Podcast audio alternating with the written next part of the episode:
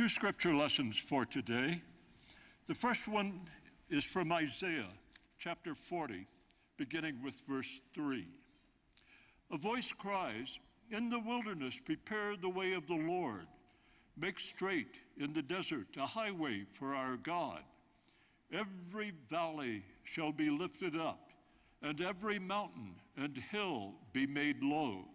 The uneven ground shall become level and the rough places a plain. And the glory of the Lord shall be revealed, and all flesh shall see it together, for the mouth of the Lord has spoken. The gospel lesson is from Mark chapter 13, beginning with verse 32. But concerning that day or that hour, no one knows, not even the angels in heaven, nor the Son but only the Father. Be on guard, keep awake, for you do not know when the time will come. It is like a man going on a journey when he leaves home and puts his servants in charge, each with his work, and commands the doorkeeper to stay awake. Therefore, stay awake, for you do not know when the master of the house will come, in the evening or at midnight, or when the rooster crows or in the morning, lest he come suddenly and find you asleep. And what I say to you, I say to all stay awake.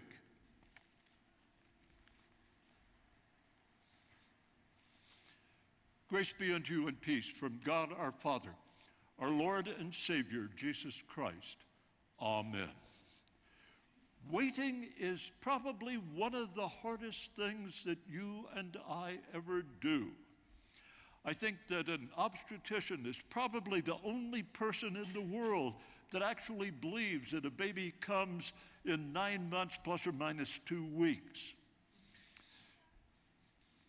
A grandmother waiting for her first grandchild, or an expectant mother in the last month. It seems like an eternity. Or sitting in a hospital waiting room when a loved one is, uh, is in surgery, the moments seem to go by with all of the speed of an eon.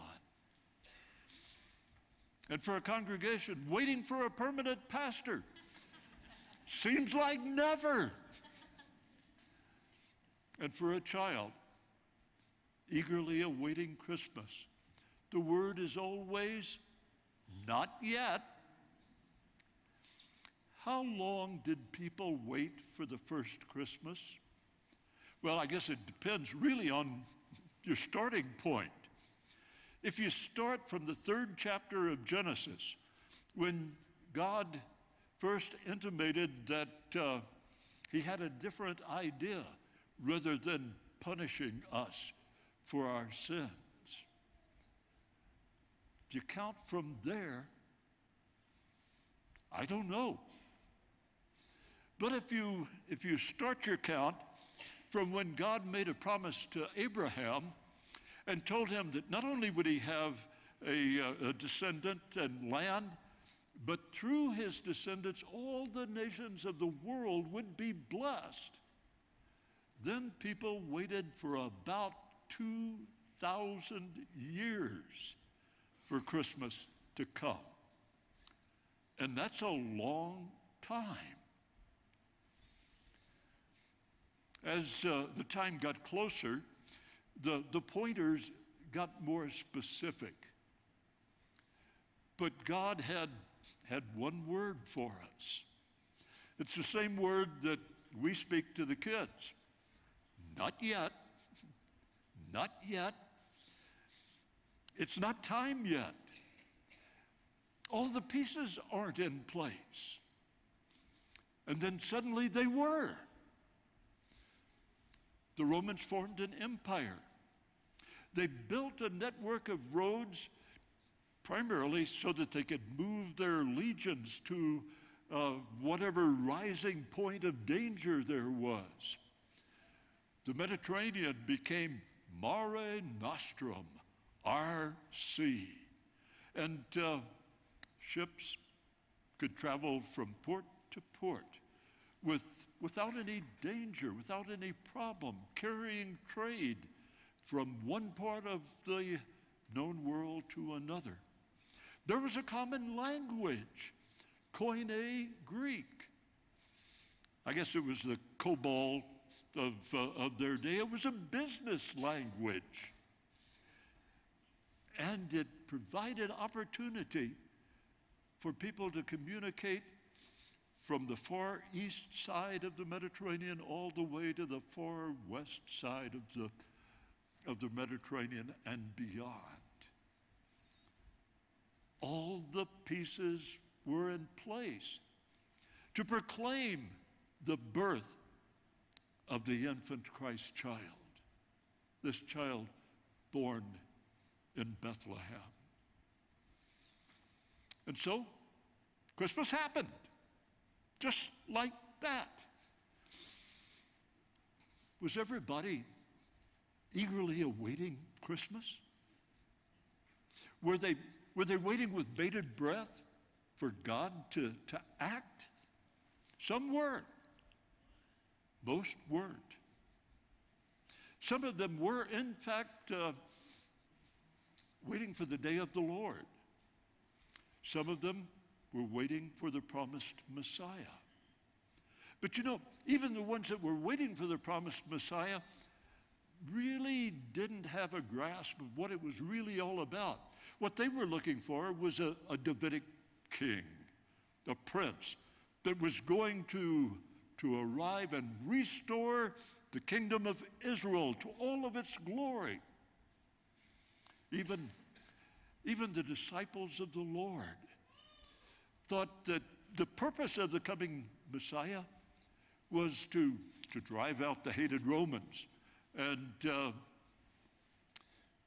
and recapture some of the land that had been lost, to establish a kingdom, a kingdom of God. Interestingly,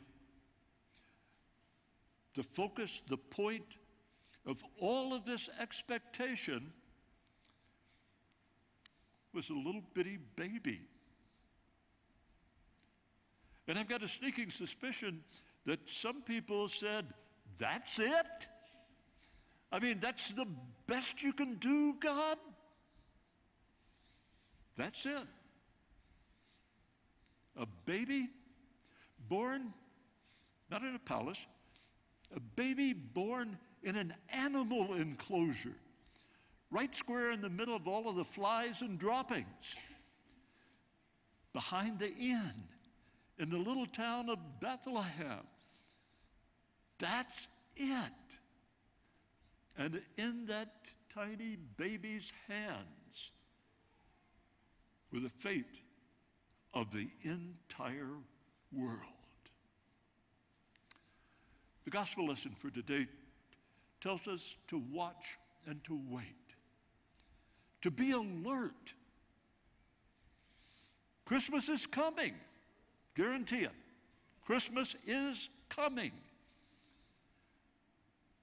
Some of us are joyously anticipating that. We know it. Wait and watch for Christmas? Yeah, we want to wait and watch for Christmas to come into our hearts, to come to us. Because that's what Christmas is all about when you come right down to it. Told the people in the first service this morning that Jesus is not the reason for the season, and got a few shocked uh, expressions. We are the season, the reason for this season.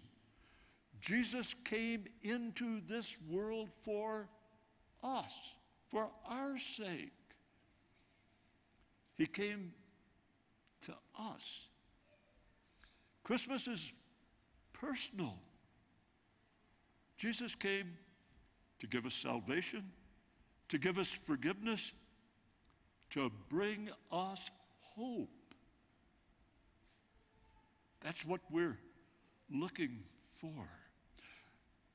But as soon as we take Christmas seriously, as soon as we understand that Christmas really is for us, then once again, we are thrown into a situation of watching and waiting. Because the same Jesus that came at that first Christmas has promised that he is going to come again. And the interesting thing is, people have expended a tremendous amount of energy in trying to determine exactly the precise date that Jesus is going to appear. Some of them have uh, worked from the, the weeks in the book of Daniel, some of them have uh, plotted out uh, the events in the book of, uh, of Revelation. Some of them have found obscure passages that seem to point to the present or the future uh, in various places in the Bible.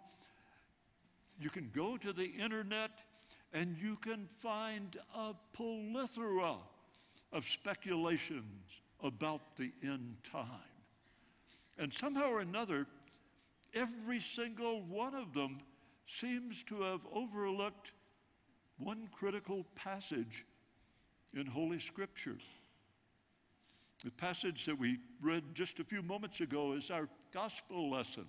Of that day and of that hour, no one knows. Not even the angels in heaven, not even the Son himself, but the Father. So, when is Jesus going to come and uh, blow the whistle, get everybody out of the pool? Beats me. I really, truly don't know. But he is coming. Interestingly enough, uh, fellow by the name of Grizzard, who uh, was a, uh, a humor writer, said that when he started his career as a journalist, his editor assigned him to compose a front page article for the return of Jesus Christ so that it would be ready whenever Jesus returned. They could slap it on the paper and go. Why the editor thought that Jesus was going to pick this little bitty town in the middle of Georgia as the site of his return, I haven't got the slightest idea. But let me tell you, he was going to be ready.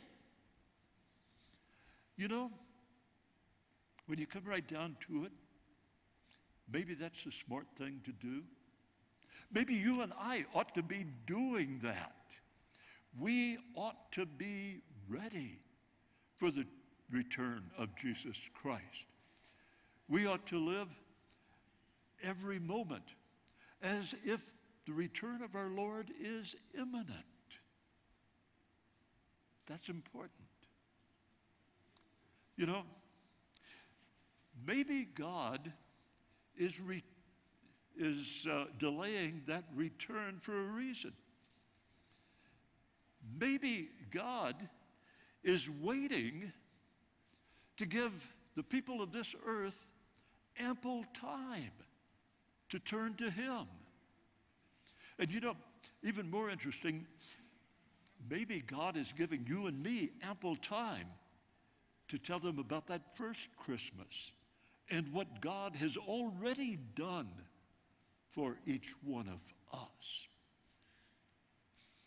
Maybe the title of this sermon ought to be not just wait and, and uh, watch, maybe it ought to be wait and watch and work. Wouldn't it be interesting if God is waiting on us? What if God is waiting on us to do our thing? Just like he waited on the Romans and the Greeks to do their thing before Jesus came the first time around.